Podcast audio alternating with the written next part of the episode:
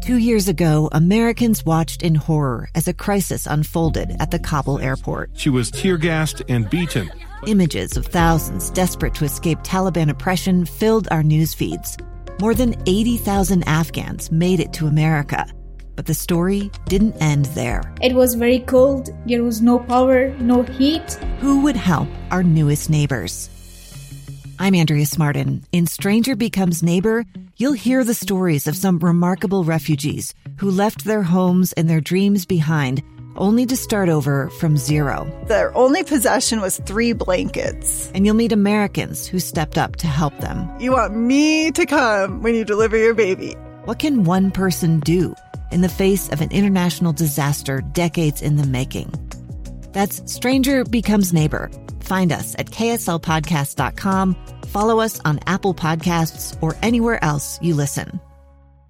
We on this program and on this station have been paying very close attention to uh, the upcoming political races, both the primaries and then on down the road, the general election, as it is important it is important to the future of this state. It is important to the future of the lives that you and I will be living. We have dedicated much time uh, to this. And while I have you on this topic, let me remind you that you have until June 30th to get your primary ballot in. And we here in the state of Utah, we are all mail in this year. Uh, and while you do have a little bit of time, let me invite you to do so today. Fill it out, sit down, uh, sign it, get it in the mail, will you? We're going to rock the vote from home this year with everyone here at KSL News Radio. For the next 10 minutes or so, I'm going to be speaking with Chris Peterson. We've had him on the program a time or two in the past, Democratic candidate for governor. Joining me now, Mr. Peterson, sir, how are you?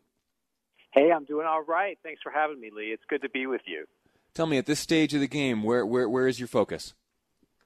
Well, my focus is still on November. You know, I'm the only major party candidate who is guaranteed to be on the ballot uh, when we have the presidential election in November. And I, am uh, uh, trying to do everything I can to start to build a campaign. We've assembled a staff, we're raising money, and we're ready to compete. I know that we are uh, uh, the underdog, but I think that if people listen and give us a chance, we're going to earn your vote.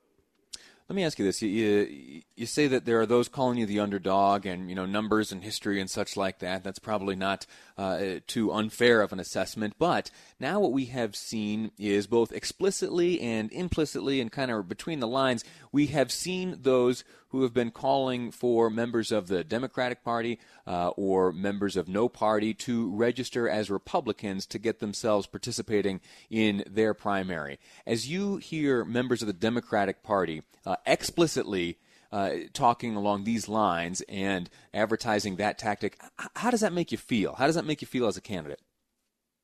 Well, you know, I think it just reflects that people are yearning to have their voices heard. We've had uh, Republican governors in our state for about 40 years, and increasingly, I think that people in Utah feel like their voices are not being heard. The more important example is that in the past election, we had three different ballot measures, propositions, uh, that overwhelmingly passed uh, uh by the public, but the state legislature immediately started to undo and unwind all of them, changing them, thinking that they know better better than the ordinary voters do. I will protect those propositions. I'm going to be a vote for change, a moderate voice that cares about ordinary working Utahns and protects their interests. And I think that message is going to resonate. It has resonated in the Democratic Party. I, I came out of my primary contest with 88% of the vote in a six way contest.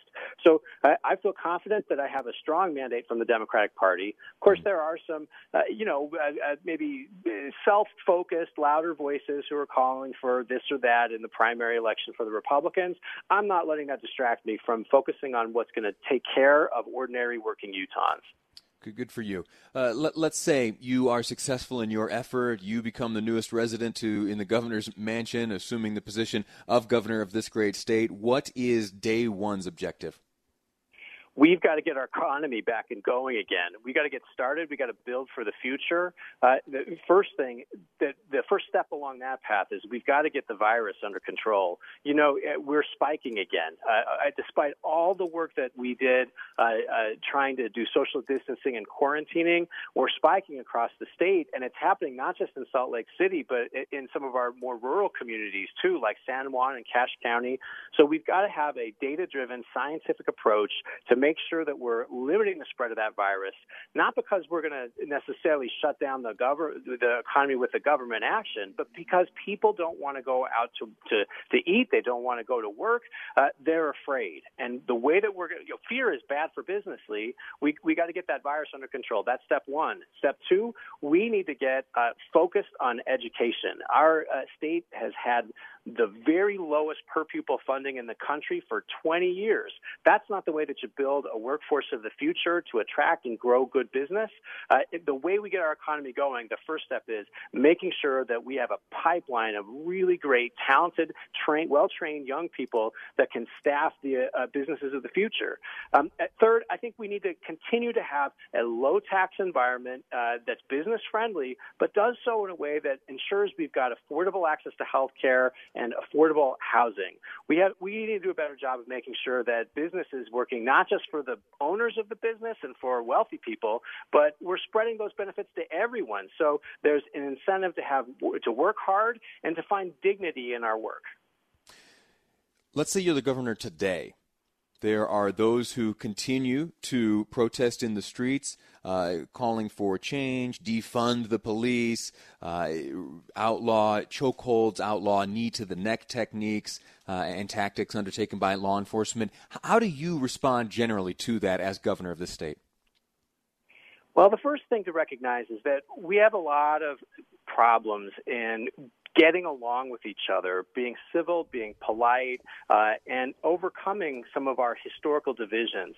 You know, I think that one of our challenges is that we've got leadership back in Washington that is dividing us and is pouring gasoline on the fire of our of our social uh, differences. If I become the governor, the first thing I'm going to do is start to try to bring everyone in and make sure all people, all Utahns, feel valid and feel validated.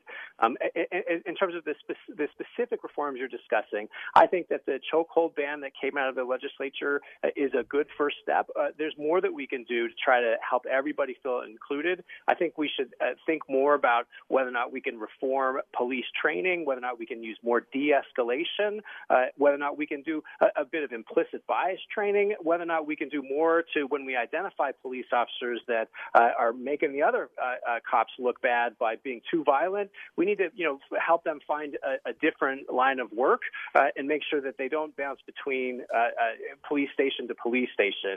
Uh, that being said, I, I, there's no, I, I, don't, I don't appreciate and don't believe that violence or looting or or vandalism is a solution uh, to our problems. That's not okay either. I'll, I'll be a law and order governor that that expects that everyone follows the law and does so with civility and decency and the politeness that has made Utah a great place to live for so long.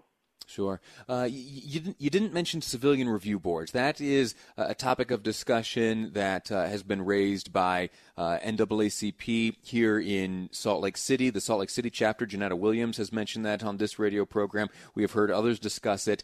And we also know that here in Utah, uh, a law passed just last year removes any actual authority uh, from these potential civilian review boards. So if they review the conduct of a police officer, uh, they can make recommendations to, say, the chief or the sheriff, but they don't have the authority to remove that officer from uh, his position or her position. Is that appropriate, or would you further empower civilian review boards? I think that civilian review boards are a great check and balance on law enforcement and can be uh, great to help uh, police officers rebuild trust in their communities. You know, one of the challenges is that our district attorneys and the attorney general see themselves as law enforcement, which is legitimate because we got to enforce our laws. But the problem is they get very close relationships to the police community. That's there's nothing wrong with that. That's that's healthy. That's normal. But when there's a situation where the police have to police themselves, sometimes we need an outside, independent look that's accountable to the public and is uh, connected to the community to take a look at whether or not a, particular officer went too far or broke the law. And I think independent uh, civilian review boards boards are a positive thing. Different states, uh, different states and different cities have gone in different directions on that. But I would be supportive of reforms that give civilian review boards greater subpoena power to gather information and potentially make uh, even charging decisions if that's what a local government wants to do. Want to be respectful about what's right uh, in Salt Lake City may not necessarily be what's right down in Carbon County, in Cedar City, and uh, or in uh, in Price or, or, or down in Hurricane. We, we we may want to have a different approach uh, throughout the different jurisdictions of the state. All right, we'll leave it at that. Chris Peterson, Democratic candidate for governor here in the state of Utah. Sir, thank you for your time and good luck to you. Hey, thanks so much for uh, speaking with me, Lee. It's great to be with you.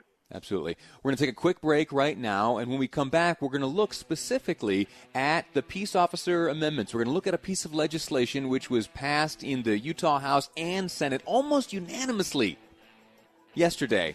Introduced by Sandra Hollins, it outlaws police use of knee on neck restraints. All those details ahead on Live Mic. I'm Lee Lonsberry, and this is KSL News Radio.